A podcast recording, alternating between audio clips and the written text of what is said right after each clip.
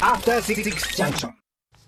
2月20日水曜日時刻は夜8時に木曜日だなりました木曜日です失礼しました、えー、TBS ラジオキーステーションにお送りしているアフターシックスジャンクション木曜日でございます改めましてラジオドッキの方もラジコドッキの方もこんばんはパーソナリティは私ライムスター歌丸ですそして木曜パートナー TBS アナウンサーのうないりさです。さあ、ここからは聞けば世界がちょっと変わるといいなな特集コーナー、ビヨンドザカルチャー。今夜の特集は、携帯ゲーム、スマホゲームについてということで、早速、えー携帯ゲームの専門家、えー寺島俊久さんに質問があります。よろしくお願いします。よろしくお願いします。お願いします。えー今ね、あの、スマホやコンピューターゲームに関する規制が、まあ、自治体などによってね、はいこう検討されたりしますけど、寺島さん、それに対してどういったお考えをお持ちですか？これ、香川県のやつですね。香川県、ズバリ香川県。ううんん。えーそうですね。ちょっと僕としては、まあ、バカバカしいところはあるなと思っています。うんううんん。やはり、あの、どんなものでもエンターテインメントって、歌丸さんすごいわ、分かっていただけると思うんですけど、中毒性というか面白さがあってやめられないところがあ何回もるじゃないですか。何回もね、同じの見ちゃったりとか。はいうんそれってやっぱり個人個人があの自制するもので、ええで子供だったら親が指導するもので,、はい。で、僕の場合だと、中学校の時に小説にはまっていたんですよ。うんうんで、授業中も小説読んで、うんまさに勉強に支障をきたして、うんで、図書館の小説を全部読んでしまったすから、ごい。あの、ちょうど角川スニーカー文庫とか、そういったラライトノベルっていうのがが人気になった頃だったので、もう図書館に行って、はい。つで、全部読んでしまったから、うんうん隣の図書館に行って、すごい。遠征。通学に1時間かけていたんですけど、うん。その間、もう、小説を5冊借りて、うんうん。読んで帰って、読んで帰ってって繰り返してたんですだそれだって十分ね、うんもう依存症みたいなもんですもんね。依存しちゃってるし、まあ弁、弁学にも当然支障もね、ないわけはそうですね。ないという感じで。でも、あまあ、本はなんとなく、で、本だって昔は小説読んでるとバカになるって言われた時代もあるし、そうなんですよ。ね。そんなものは時代によって変わっちゃうし。そうですね。うん。だそういったものをなんか、テクノロジーを理解せずに頭ごなしに否定するのはバカバカしいなとうん思っています。はい。えーまあ、もちろんね、僕もそうだなと思いつつも、同時にですね、その、まあ、スマホゲーム、携帯ゲーム、僕自身がそこまで積極的にやってない分ですね、はいなんかちょっと多少、それこそ、あの、世間的なレベルの偏見、多少あるかもしれない。そう課はい金、課金ばっかしちゃってんでしょ？とか、ね。はいはいはいうんあとはその、はいはいなんか割と作業っぽい感じで、ずなんかただの時間潰しなんじゃないの？とか、はいなんかいろんな、こう、偏見っぽいこと思っちゃってる部分がないとは言えないので、うん改めてちょっと今日は寺島さんからいろいろ、あの、勉強させていただきたいなと思っております。はい。よろしくお願いしますでは参りましょうか。今夜のテーマはこちらです。スマホのゲームこそコンピューターゲームの最前線だ。スマホゲームの歴史と功罪を改めてじっくり考える特集。はい。ということで、これまでコンピューターゲームを多く扱ってきた当番組ですが、その中でほとんど扱ってこなかったのが、携帯ゲーム、スマホゲームですね。これは、任天堂 3DS や PSP、任天堂スイッチライトといったゲーム専用の携帯機の話ではなく、スマートフォンのアプリとしてリリースされているゲームのことを指します。電車や街中でプレイしてる人、本当に多く見かける反面ね、はねうんはい、課金から生じるトラブルだったり、ゲーム依存なんていうこ依存なんていう言葉もありまして、ネガティブなニュースがね、話題になっておりますが。まあおそらく今ね、あの一番広く遊ばれてるのはもちろんこのね、ね。スマホゲームなのは間違いない。でもそれだけに目につくし、うんうん。その例えばそれこそ歩きスマホでね、はいはい。あのーこうやって歩きながら、こうやってこうなんかこうゲームをこうパズルゲームみたいなのやってるのを見ると、おいおいと、うんっていう感じがして、多分そういうので悪印象を持ったり、あるいはその報道とかも含めて、えーこの番組を聞いていらっしゃる方、あるいは僕自身もですね、はい。えー、据え置きはいいけど、携帯ゲーム、スマホゲームってなんとなく、なんだかなとかね、怖いとか、えー、まあ、普通の人がただあの暇つぶしでやってんでしょとかね、あのゲームとしての価値っていうところでは劣るんでしょみたいに、勝手に思っちゃってる人いるかもしれませんと。なんとなくまあその理由も分からなくもないと。なんか優劣をね、据え置き機はいいけど、スマホゲームはちょっと簡単なんじゃないみたうちいな。のメンバーのマミーー D さんが、すごい、まあ、基本的にはいつも渋い顔してるんですよ。うん。で、渋い顔して、あ、なんか、あ、またなんか曲のね、こと考えてんだなと思って、スタジオで、で、こうやって携帯見てこうなんかやってるから、あ、すごい、考えてくれてんだなと思って、パッと見たら、普通に、こう、パズルゲームやってて、大変がっかりするという場面が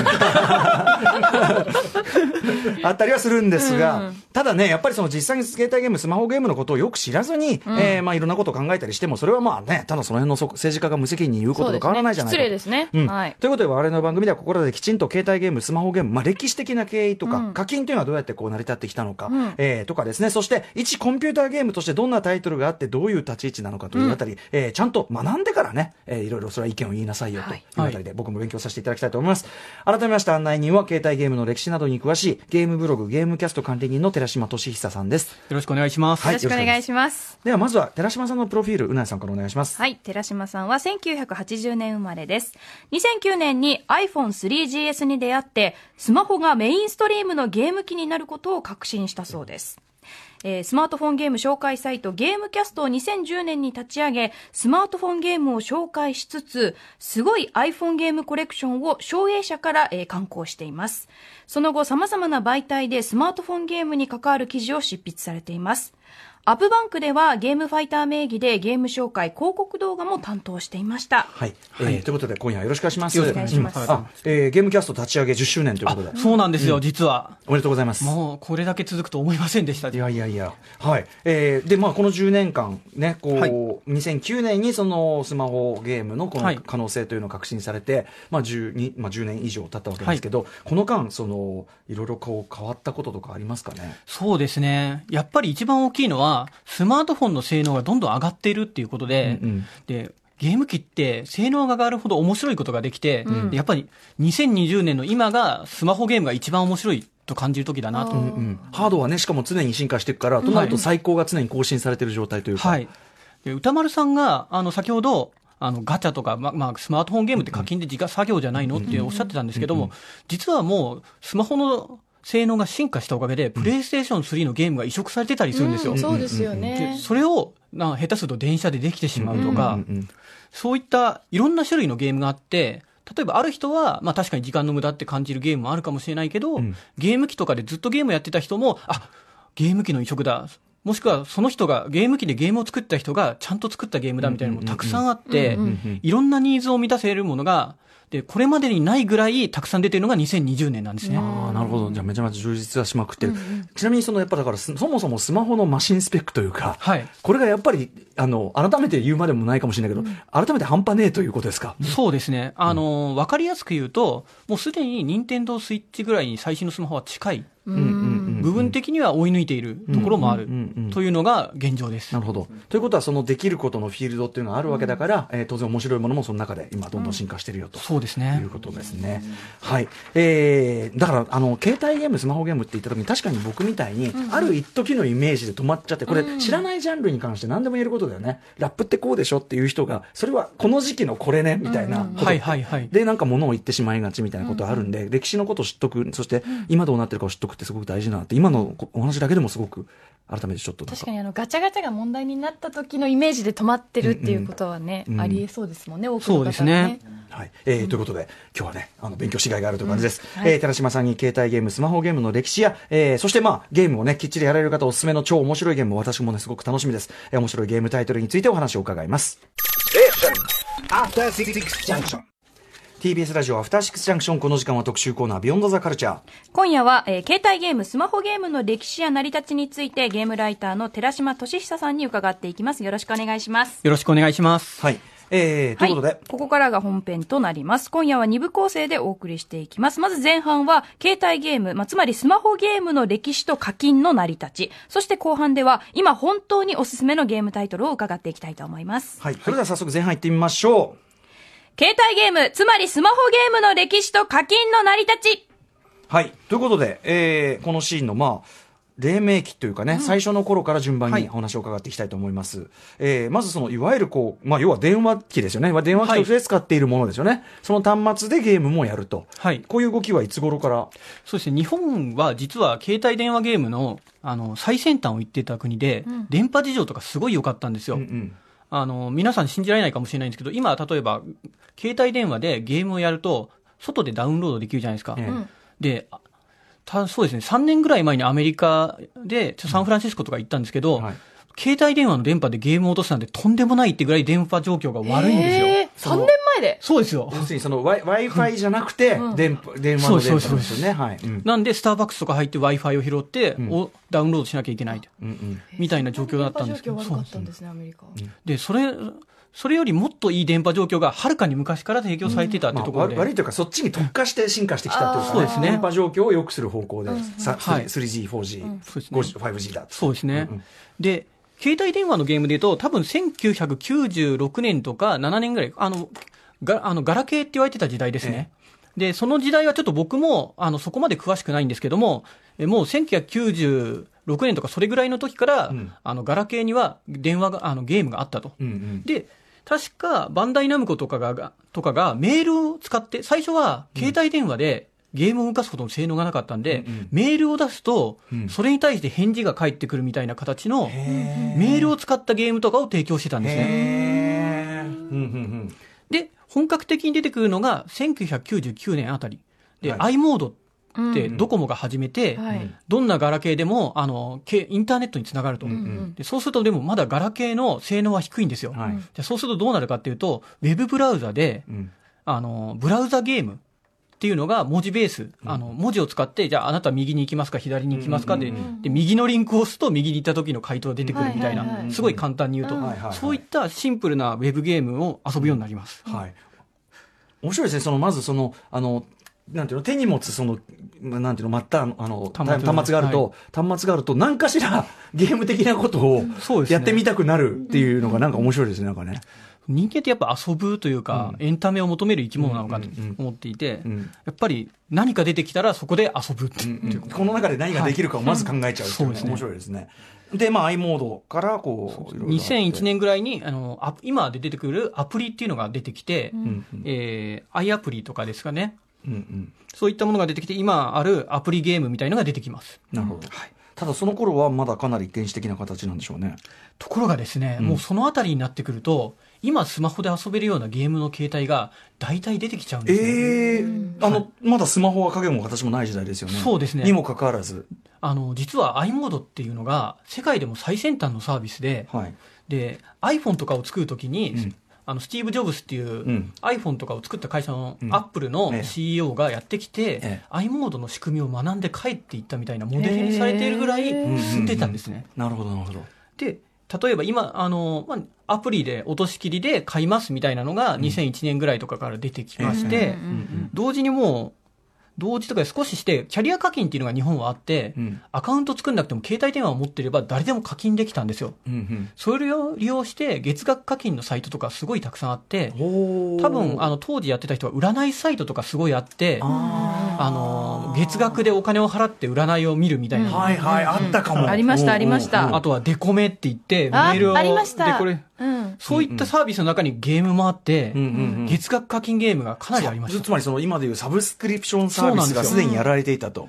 ガラケーでは、あフィーチャーフォンって言った方がいいのかな、うんうん。まあ、あの、携帯電話ではもうサブスクリプションすごい流行ってて、うんうんアプリ取り放題っていうのが結構ありまして、毎月600円とか払うと、うんうんあの、特定の会社のゲームアプリがうんうん好きなだけ遊べるみたいのが一は般的でした。あ、そう。はいえ、ううなえさんはその多分学生だったと思うけどい。やーあの母親の携帯電話を借りて、そういうのに手出してしまって、うんうんかなりの請求が来たことね、何回かあるんですよ。それは請求は電話代が来ちゃった。通信料代ががそのままかかる。その時確か月額な、なんか使い放題とかなくて、うんはいはいはいはいなんかはい。10万とか来たような記憶がありましたね。あそう、やらかしてますね。冒頭のあれにも通じるんですけど、んあの昔は電話代って使い放題じゃなかったから、うんうんやっぱり家庭で制限しなきゃいけなかったじゃないですか。うんうんでもやっぱ電話って中毒になるっていうか、友達と話せるとか、うんうんあの恋人と話せるっていうのがすごいありがたくて、はい10万、20万の請求いっちゃうことも結構ありましたよね。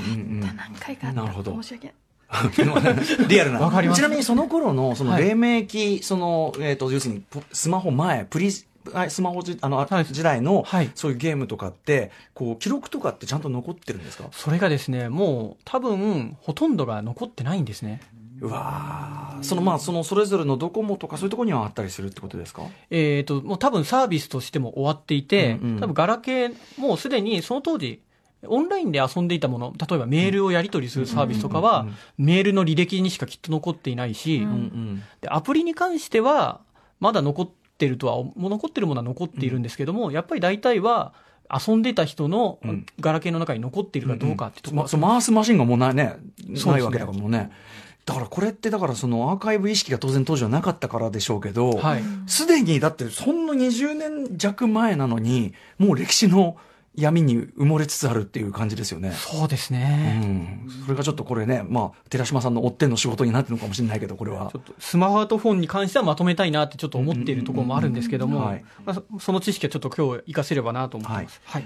で、えー、まあ、そうこうするうちに iPhone が登場するわけですよね。はいえー、iPhone 登場やっぱり大きいですか？もちろんそうですね。うん iPhone の登場っていうのは、えっ、と、まず、あの、先ほど言ったように、日本のガラケーっていうのはすごい先、最あの、うんすみません。うん生産の先端をしてた。先端走っていたので、iPhone の登場で思って、ガラケーが終わったわけじゃないんですね。実は、あの、パズルが出た、あの、パズルドラゴンズって有名なゲームがあるんですけども、で、それで歴史が変わったみたいな言い方をされるんですけども、うんうん2013年ぐらいまでは、うんガラケーの方が、あの、売り上げが大きいんですよ、あゲームとかま。そうなんですまだシェア全然多い。はいなるほど。じゃあすぐに変わったわけじゃない。わけではないんですけども、やはり、りあの文化を変えてしまったのは、やっぱり画面がでかいかったんですね、うんうん iPhone は、うんそうすると表示できる情報が多いので、うんねあの使できるエンタメが圧倒的に増えた、んゲームはやっぱり画面がでかい方がうんうん情報をたくさん表示できる、ガラケーだったら HP と MP ぐらいやって、うん敵が出てたら、あとはもう何も表示できないぐらいの画面サイズだったんですけど、うんうんもう、はい。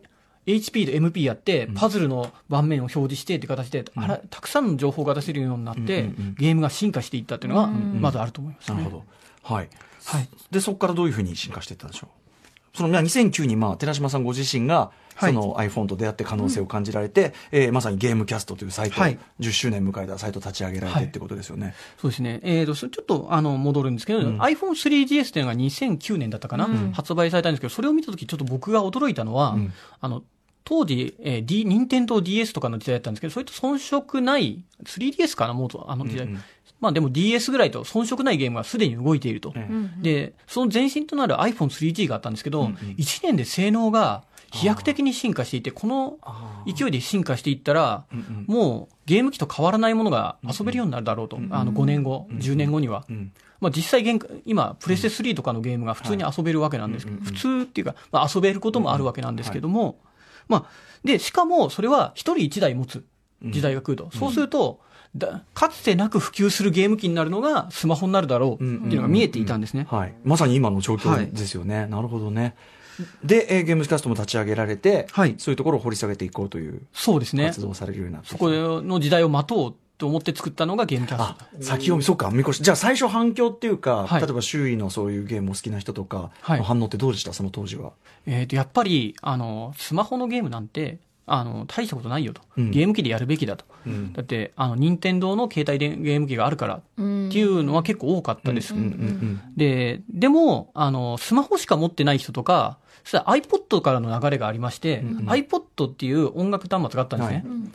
でそれはあのデータでたくさんの曲を持ち歩けるって言って人気になったんですけどもそこで、えーブロック崩しとか遊べたんですよもうすでに確かにゲームあったありましたあの白黒画面の時にもありました。つだから何かっていうとゲームつけるね、本当にね。うん、そうなんですよ。人間ゲームで遊ぶもんなんですよ。もうさらに言うと、ああの、ちょっと思い出していただきたいんですけど、うんうん iPod とか、あの、ウォークマンとか出てきた時も、はいあの、道端で音を聞きながら歩くから人にぶつかるとか、ああまたそこ出てきた時にやっぱり迫害されてたんですよねネガティブな。こと確かに言われましたね。うんでも今そういうこと言われないじゃないですか。やっぱり超技術への理解あの理解っていうのはだんだん進んでいくんだなって思います。やっぱそれを思い出しても。なるほど。まあじゃあ当然これはその流れから言っても当然、その最終的には席巻することに当然なるだろうというふうなそうしてやられてきたと。ちなみに、えっ、と、スマホで、はいえーになってから、そのその前の、まあ、いわゆるガラケーと、はいゲームのあり方とか、その課金システムとか、もろもろ、その、なあり方は変わってきたんですかね？これは皆さん意外に思われるかもしれないんですけど、何も変わってないと思います。うんうんというのは、えーガラケーの時にも説明した通り、落としきりのアプリがあって、あの、僕、ケムコっていう会社が好きなんですけども、ちゃんと RPG とか出していて、もうキャラクターが動いて、バシーってアニメーションしてや、あのゲーム機みたいなゲームが今動いてたんですね。うんうんで、同時に、えーモバゲーとかグリーのプラットフォームが流行って、ソーシャルゲームっていうのがガラケーで先に流行ってるんですね、日本では。で、そういったものもあって、ガチャの課金とかももうすでにガラケーの時代にあった。はい。で、すべてスマホのゲームの課金形態みたいのは、だもうすでにガラケーで整ってたんですね。うんうんなので、そういったあり方の違いっていうのはなくて、ただ、ゲーム機として性能が進化したおかげで、ゲーム、性能の進化って本当にすごくて、うんはい。音ゲーとかってすごいシンプル、音ゲーって言われて音楽に合わせてボタンをタッチしていくみたいなシンプルなゲームのジャンルがあるんですけども、うんうん実はそういうゲームも音に合わせて完全に画面を制御しなきゃいけないから性能が必要だあったり、そうかそうかそうかそうか。物理パズルって言われている、あの、物理法則をシミュレートする。うん。うん例えばボールを投げたら壁に反射するとか、はい。そういった現実をシミュレートして遊ぶゲームがあるんですけども、うんうんうんその物理現象をシミュレートするからすごい性能が必要になるんですよ。うん。うんそういったいろんな遊びの可能性が広がっていて、うん。どんどんどんどん面白くなっていったっていうのはあると思います。ゲームの質そのものが面白くなっていったということであって、システムそのものはそんなに変わってるわけでもないよそう本質は変わっていないと思います。うん。はい。ちなみにスマホといっても、アップルとそのそれ以外、アンドロイドとかとはではまたちょっと違ったりするんですか、もろもろ。えー、と、あまり変わりはないですね。ないうんえー、と、ちょっと驚かれると思うんですけども、実は iPhone には昔課金ができなかったんですよ。あの、アプリ内課金っていうのがあって、うんあの、アップルがその機能を提供しなかったんで、ガチャとかに都度課金ができなかったんですね。これはもうアップルの社なんていうの会社理念的なこととしてってことなんですか、ね、多分そういうのもあると思いますね。うんうん。多分ユーザー保護というか、はいはい。まあ当時やっぱりアップルも、あの、ガチャとというか、追加課金し続けることに対して抵抗があったのかもしれないなとかは思うんですけども、あの、それがちょっと面白いこととかを生んでいて、はい。例えば当時は有料アプリを売るしかなかったんですよ。だからゲーム機と同じだったんですね、iPhone のゲームの遊び方は。じゃで、有料ゲームしかないから、やっぱり子供たちは無料ゲームを探すんですね。うんうん。あの、モバゲーとかも最初無料ゲームを提供したから人気になったっていうのがあって、うんうんうんで、じゃあどうするか、アプリではどうするかというと、無料の体験版を出して、有料アプリを出す。有料アプはい。面白かったら有料うんやってねってなるんですけど、そうすると、無料なのに面白すぎるアプリ特集みたいのが生まれて、有料ゲームが買われないとか、はいそういったジレンマとかが発生したりして、いろいろあの、課金できないからこそ起きた事件みたいなのが当時はありましたね。結局はどこかでね、そのマネタイズはしてしなきゃいけないんだから作られたものなんだから、はい。どこで取るかの差なんだよね、結局ね。課金っていうとものすごいなんかこう、なんていうの麻薬的なズブズブ感をしょ、はいあの想像しちゃうけど、先に払うか後に払うかの違いっていうのもありますよね。そうですね。うんでも確かに当時、そのゲームって、パッケージでお金を払ったらパッケージがもらえるから買ってたんですけど、スマートフォンとか携帯ゲームって、その携帯機の中にしかないから、うんもらえない？物がもらえないっていう感覚があったからこそ、こう課金することに、と溶かしてる感がねそう、課金することへのハードルはありましたね。うん、確かにね。うん。という、まあでもそういうイメージの問題なのかもしれないってこともあるのかな。はい。えー、で、まあ、そうこうするうちにみんなが、誰もがまあスマホ持って、はいやる時代になってきた。当然そのスマホでやれるゲームも面白くなって、ハマる人も増えてきてということで、えっ、と、これによってその、なんていうんですかね、ゲーム業界、影響とかありましたか？えーそれはもうあの誰もが持つゲーム機になったので、うん。市場としてもどんどん広がっていくと、でそうするとあのいろんなゲーム会社が参入していくっていうのもありましたし、あとはあのちょうどスマートフォンが出てきた当時って日本のゲーム機のあの冬の時代みたいな時期でうんうんうん。7年ぐらいかな？それぐらい連続で日本のゲーム機市場みたいのはい。が落ち込んでいくんですね。うんうん。で、そういった時に合わせてスマートフォン市場が立ち上がったので、どんどんどん、あの、ゲーム機はもう売れない。うん。これからスマートフォンだみたいな空気が当時はありました。うんうんうん実際どこ今になってみると、ゲーム機もすごい勢いを吹きがい、あの、蘇っていて、うんまあ、どっちもなきゃいけないよね、うんうんっていう状態にはなっていますけど、その落ち込んでたのは、それなんでなんですかね？いろいろ言われていて、実際のところはわからないんですけども、うんうんあの、あまり有望なソフトが出てこなかったからなん単純にじゃない。かとか、うんうんそういったなんか、ちょっと遊びたいゲームがありゃ買うもんね、だってね。そうですね。とかいろいろ言われてるんですけど、ちょっと僕は根本的な原因は、そこはよくわからないんですけども、うんうんうん。当時すごく、あの、暗い、みんなやっぱりゲーム機のゲーム好きなんですよ。僕もん、やっぱりファミコンで遊んで、セガマーク3やって、メガドライブやって、ドリームキャストやって、みたいな形で育ってきたんで、セガルフトですね。そうなんですね。うんあの、スーパーファミコン買ってきたぞって言って、なぜか家に黒いマシンがあって、ああ、なんか、はいたまに聞く話でゲームセンターの話でもマニアッ。クすぎてわからないですかね、これもいやい。や大丈夫です、大丈夫です。親が間違って買ってきちゃったりとかね。はいはいはい。よくある話。うんうんうんまあでもそうやってやってきてはいるからあれだけど、うんまあ、やっぱり当時すごくゲーム業界の中でもスマホゲームなんてあのゲームじゃないんだとうんいった考え方もあって、うん。あのこのままスマホゲームだけになってしまうんじゃないかみたいな暗い空気ありました。逆にね、そういうふうになったけど、まあ結果的にはどっちも両立してるのが現状であるというそうですしょうか。、まあ、あとは言ってしまうと、スマホゲームもやっぱりゲームの一つだったし、今になってみれば、あのスクエアエニックスが新作の RPG を出すとか、うんうん。普通にゲーム機の RPG とかも出てるじゃないですか。うんうんうん。なんで、あの、すべてのゲームがあるんだねっていうところになってるとは思います。なるほど。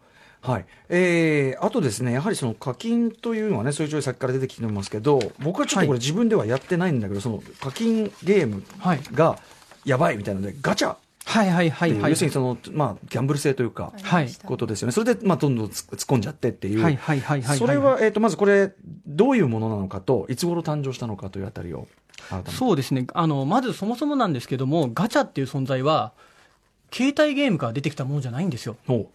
ほあの、最初韓国かな ?PC のうんパソコンとかのオンラインゲームがありまして、うんで、それも昔月額制だったんですね。う。うんうんで、月額制で毎月お金を払って、うん例えば1000円とか2000円とか払うみたいな状況だったんですけども、で、そういったゲームが増えてくると競争相手が増えて、簡単には手に取ってもらえなくなると。うん。で、そうすると、じゃあ、どうなったかっていうと、ある時に、もう、これ月額で会員がいないんで、もう無料にしますと。無料にするけど、アイテム課金しますみたいに、無料化宣言をしたゲームが出てきて、そしたら今までは月額課金しかなかったのが、無料で遊べるんだったらやるぞって言って、わーっと人が集まったと。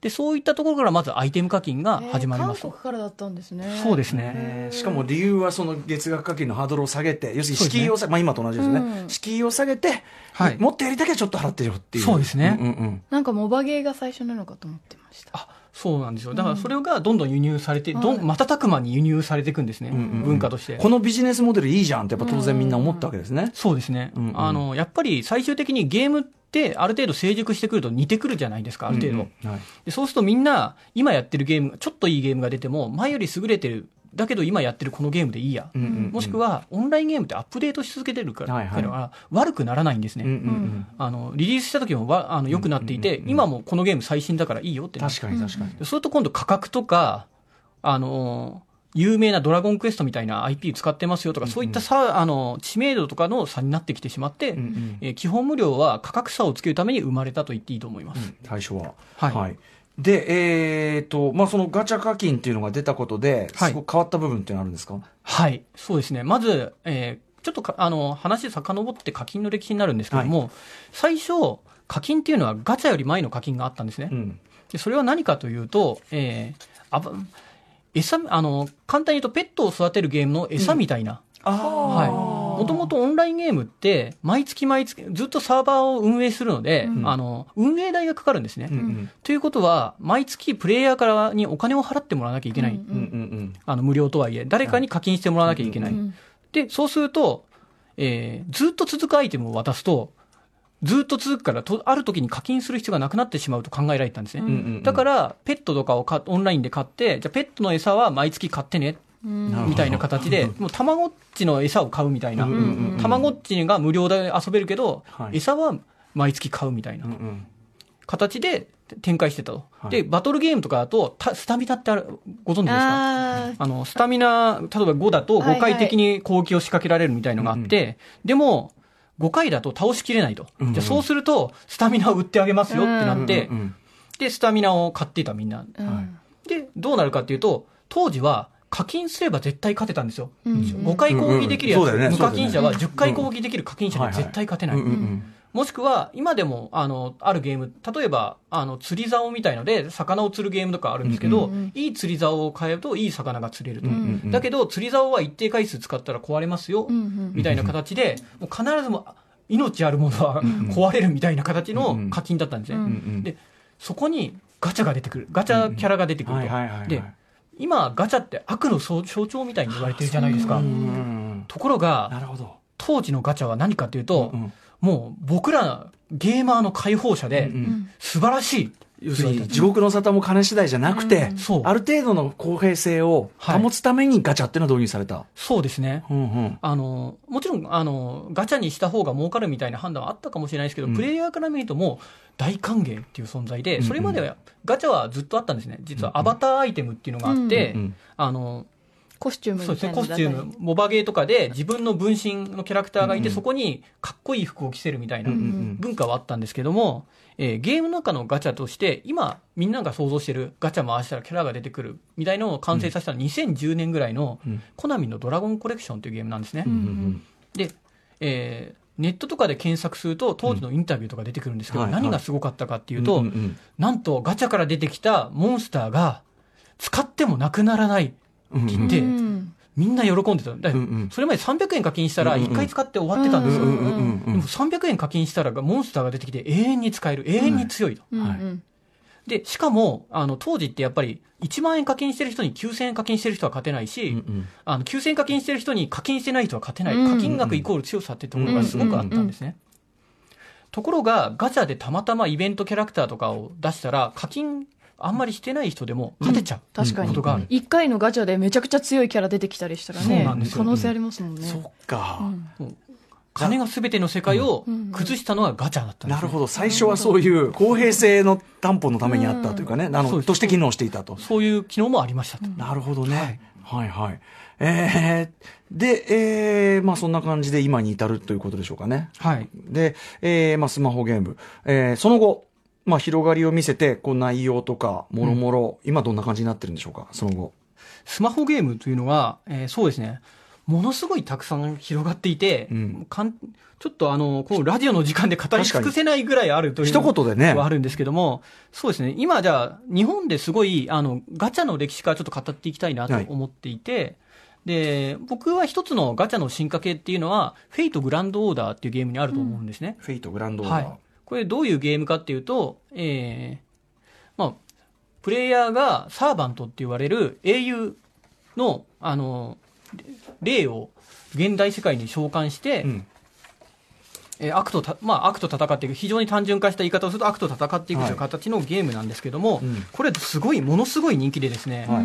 あの、世界の売上ランキングとか見ると、主に日本で人気なのに、うん世界の売上ランキングで必ず調査会社が調べる調査調査によってばらつきはあるんですけども、世界1位から2位あたりに大体毎年入るみたいな売り上げで、うんうんもう世界的にあのトップランクの売り上げを誇るゲームなんうん。ですね。しかも日本市場だけでそんだけ売り上げちゃってると。まあ、あの中国とかでも人気なんですけども、やっぱ日本がメインっていうところですね。うんうんうんはい。で、で、そこに、そういったゲーム性が確立するまでに、すごい、実は、その礎となったゲームがあって、それによってガチャの意義っていうのが変わってきたっていう歴史があって、ちょっとそこを、はい。なんか面白いんじゃないかなと語らせていただきたいなと。で、まずやっぱりガチャを一躍有名にしたのはパズルドラゴンズだと思うんですね。パズドラ。はい。2012年にこれが出て、ガンフォーという会社から出たんですけども、うんえーこれ何がすごかったかというと、えーそれまで、あの、ガラケーってやっぱり、あの、操作とアクションゲームとかってうん、あまりできないうん。ものだったんですけども、えーガチャに対してパズルゲームがあって、うん。でパズルが上手ければ上手いほど強いゲームみたいなのをみんなに見せつけたんですね。うんうんうんで、これ何がすごいかというと、それまではガチャから出たモンスターの能力とか育成の速度だけで競っていたんですけども、うん。初めてゲーム機みたいなアクションのテクニック、パズルのテクニックとかで、あの競うことができたと。例えば、あんまり課金してなくてもう、ん。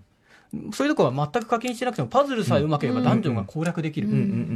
みたいなところがあってな、るほど。えーそれって、今まであの当時の資料とか見てみると、なんでガラケーのあのソーシャルゲームが流行ったかって聞かれると、みんな実はあの技術介入とかむず複雑なアクションとか遊びたくなかった。ああ、だけど時間さえ費やせば強くなっていくそうですね。のが魅力的だった。だったんだよと。ゲーム機のゲームなんて求められてなかったんだみたいな、当時やっぱゲーム機低調だったのもあって、そういったなんか強い論調、あの、はい僕はち全く違う、今振り返るとやっぱ、皆さん違うなと思っていただけると思うんですけど、パブ G とかも流行ってるし、うんうんあの、ただそういう論調が当時はあった。うんうん。けど、パズドラが出てきたことで、一気に、あゲーム性があった方が、ん。あのゲーム性というかアクション性とかがあった方が、うんうんあの、いいんじゃないの？うんみたいになって、一気に、あの、ガチャと、うん。ちゃんとした何かのバトルゲームとはい。組み合わせたゲームがバーッと増えていくんですね。あもうパズドラが今の、あの、ソーシャルゲーム世界を切り開いたみたいなところはあると思います。あそのあのガチャっていうか、まあ、課金システムのあれとその、はいあのうまさで他の、ねいろんなところでちゃんとバランス取れるようになってるっていうか、そうですねことですかね。あ、そうです、そうです、そうですうんうん。さすがですね。あいえいえとんでもないとんでもないです。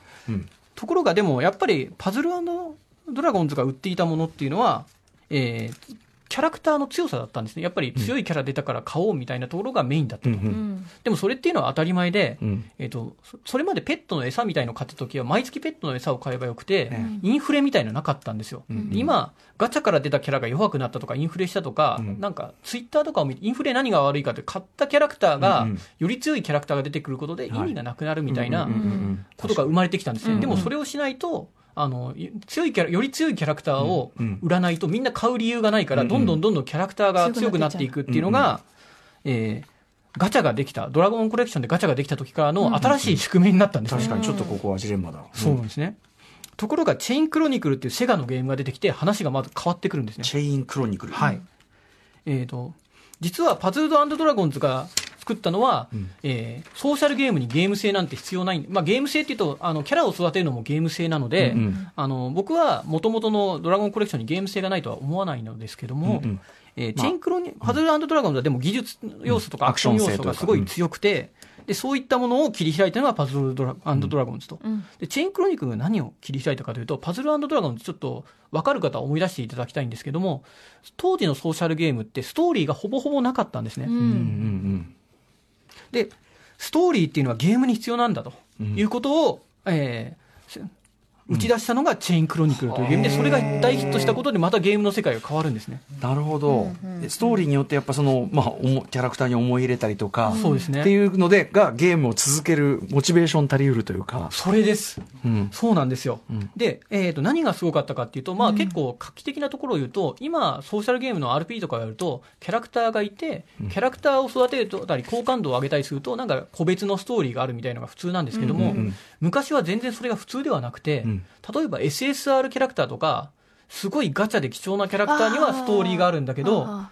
あのノーマルキャラクターには全くない、それどころか絵もすごいあの下手くそな絵がの、載っていて、キャラクター性もないみたいな、な投げやり、そうですね、世界だったんで。すね。うんうん。で、まあ、同じようにやっぱりあのソーシャルゲームの公演とか言うと、プレイヤーはストーリーなんて求めてないんだみたいな公演があって、もう歴史は繰り返すなみたいな感じなんですけど。と今見ると全然合ってないなみたいなことが言われたりするパズルドラゴンズですらアップデートでストーリーが入りましたし、はい、でそれをそういったものを作ったのがチェーンクロニクル、もちろんストーリーは前からあったんですけども、うん。ちゃんとしたか今に通じる形で整理して提示したのがチェーンクロニクルという形で、それまではやっぱりひたすら強いダンジョン強い敵がいるダンジョンを攻略していくっていうのがゲームのソーシャルゲームうん。基本の遊びだったんですけれども、チェーンクロニクルの遊びというのは、まあ、イベントとかもあるんですけども、一番のメインはストーリーが更新されることだったんですね、新しいストーリーが出てきたらそれを遊びに行く、うん。でなんならエンディングもあったんですよ実は。あー終わっちゃう。そうなんですよ、うん。でもう禁じ手ソソーシャルゲームの世界でエンディングは作ってはいけそう。ですないというよね。うん。お終わらないはずのゲームなのい。終わらないはずのゲームだからエンディング作っちゃいけない、だってみんなやめちゃうから、うんなのにこれを作っても機能してるのはなぜ？作ったんですけど第2部が始まると。でまあまあね。とはいえだそれもすごい勇気で、うん。第1部が終わったら結構みんな同じゲームやってたら飽きてくるんですね、うんうんじゃあどうするの？あの飽きてきてエンディングやったらもう第2部始めてもみんな戻ってこないんじゃないの？っていうのがエンディング第1部だかんだろうがなんだろうが作れなかった理由なんですよ、ん。ところがそれをやってしまってしかも、えー第2部が始まった後プレイヤーが戻ってきた、うん。でこれはあのチェーンクロニクルのプロデューサーの松ディレクターかな？松永さんという方がうん。本を出していて、チェーンクロニクルの、はい。そこで語っていることなのでもしよかったらそれを調べて探していただきたいんですけども、はい。えーそう言ってちゃんと戻ってきたと。ということは、ソーシャルゲームにストーリーがあってエンディングがあってもうん。いいんだと。うん。でさらに言うと、えー第1部であの出てきたキャラクターノーマルとかのキャラクターが、うんうんうん。でも性格的にはキャラクターとして人気のキャラクターとかいたんですね。うんうん。第2部でレアとかになったら、うん。もうそれがみんな好きだから買っちゃう。あー。みたいな形でストーリーがちゃんと売り上げにつながるんだっていうことを続きもやりたくなるようにちゃんと工夫されてたん第2部は、えー第1部のその後の話で、せうんあの子供だったキャラクターが成長してたりするんですよ。へー。で若かったキャラクターはナイスなおっさんになれたりとかするっていうのをみんな見て喜ぶってうんいうのが出てきてでチェインクロニクルがストーリーも必要なんですよっていうのを、あのソーシャルゲームの世界にうんあのこれ重ねて言うんですけども売り切りゲームも当時あって、うんだ例えばスクエアエニックスがケイオスリングスっていうスマホでしか遊べない対策 RP とか出してて、はい。これが大人気になったりとかもしてるので、うんうんそういったものが並行してある中で、えーソーシャルゲームはどんどんどんどんまた別に進化してましたよっていうところなんですけども、はい、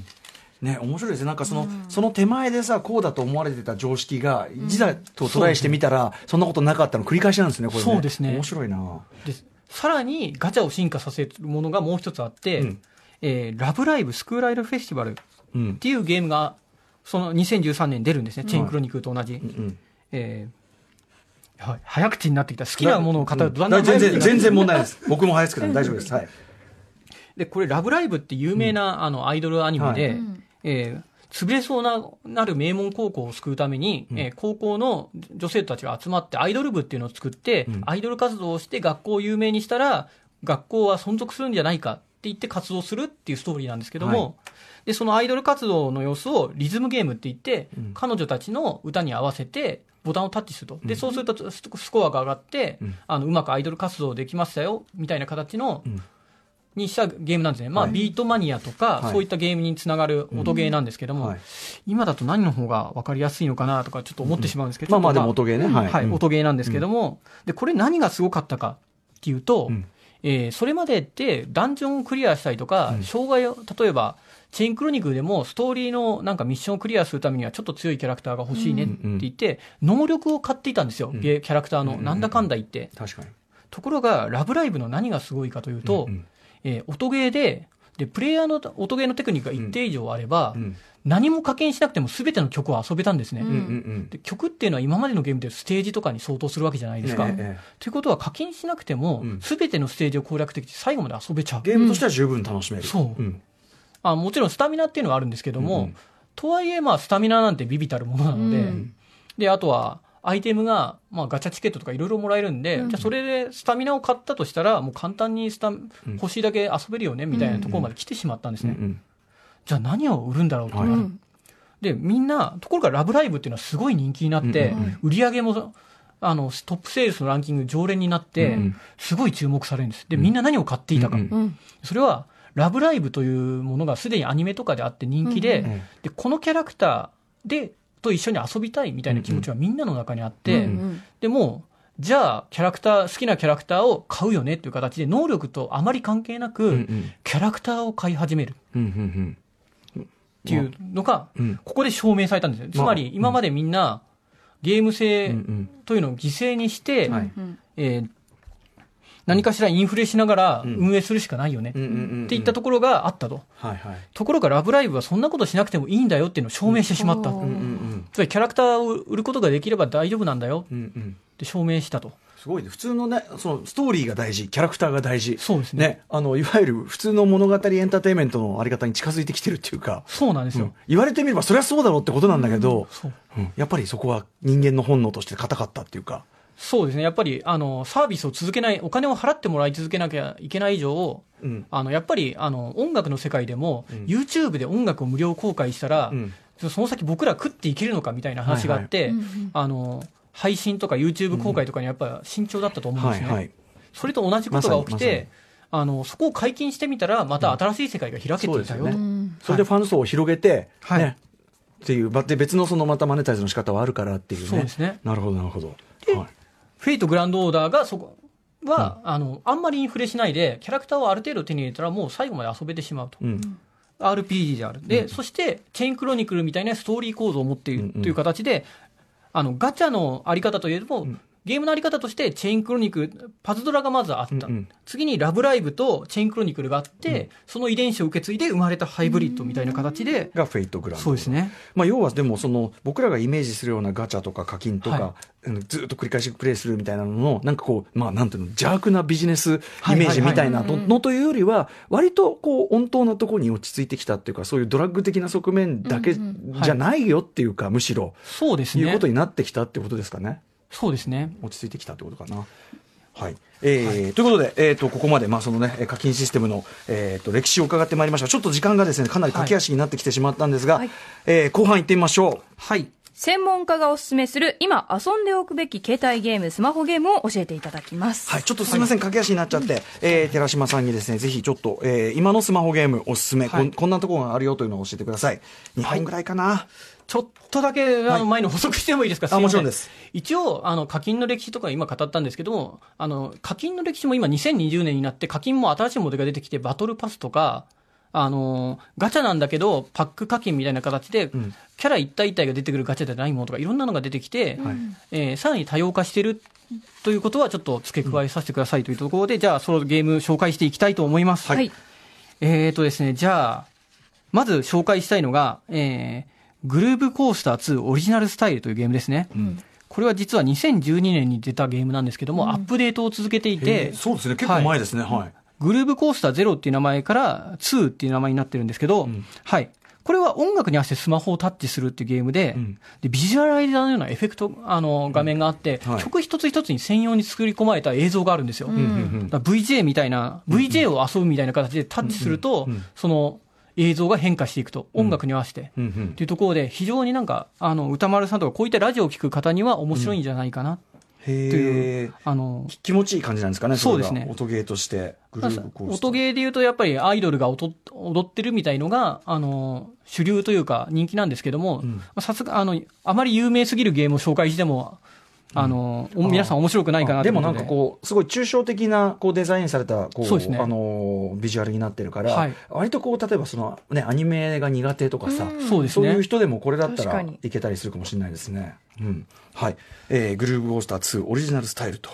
はい、じゃあ、ちょっと駆け足でいって駆け足でいきましょう。はいえーじゃあ次にですね、えーこれは僕が最近好きなゲームで、トロとパズルどこでも一緒。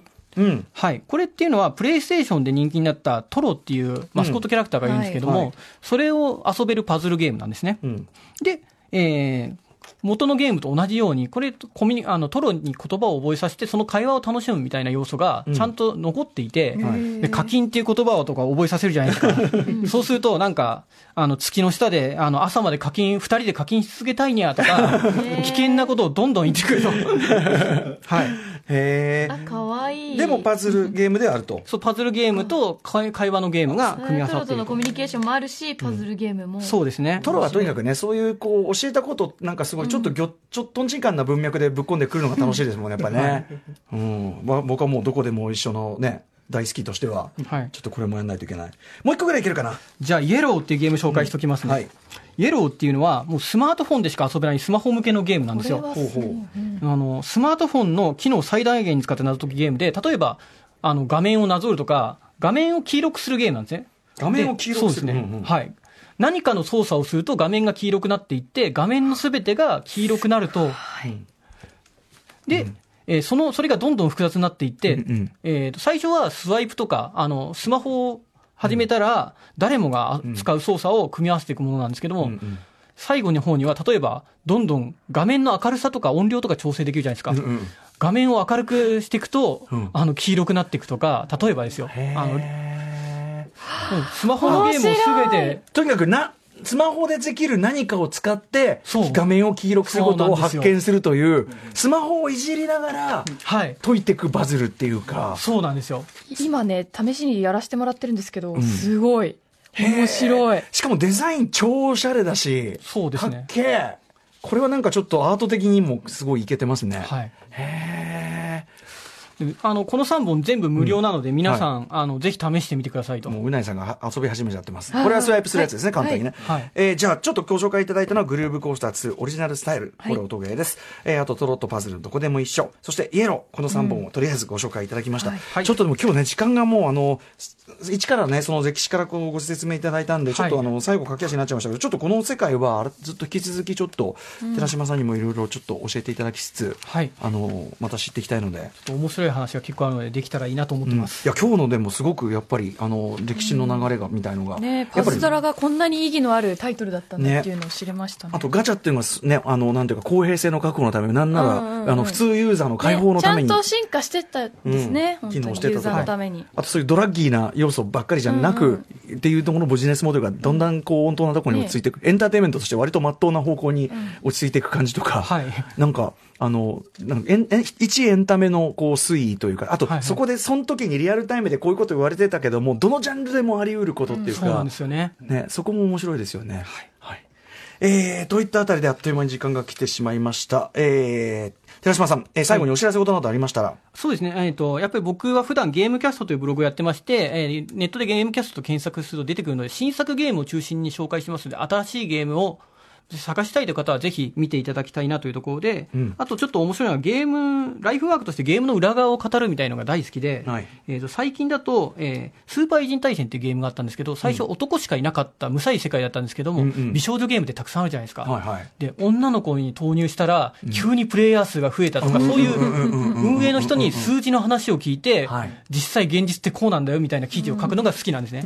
それを見ていただきたいなと。確かにそのね、メーカー側からすると、どういう人がどのタイミングでどうさ参加してどう遊んでるか、まあ、全部把握してるわけですもんね。そうなんですそうするとなんかその、どうすればいいかとかもね。うん我々のさ、人間のある種のさ、本質が、うかうあぶり出されるとこ美もある少女入れればよかったみたいな。とか、やっぱそのさっきの人が何に夢中になるのかのシステムっていうのの、い、ろんな側面ですよね。もちろんその、あの、どんどん強くしたくてぶっこんじゃうもそうだけど、やっぱり思い入れるとお金投入したくなるとか、はいなんかそういう話としても面白かったですね。はい。で来週あたりその、そういった話の最新作が出る予定ですので、まあ、見に来ていただければなと思います。はい。はい。これもゲームキャストの方そうですね。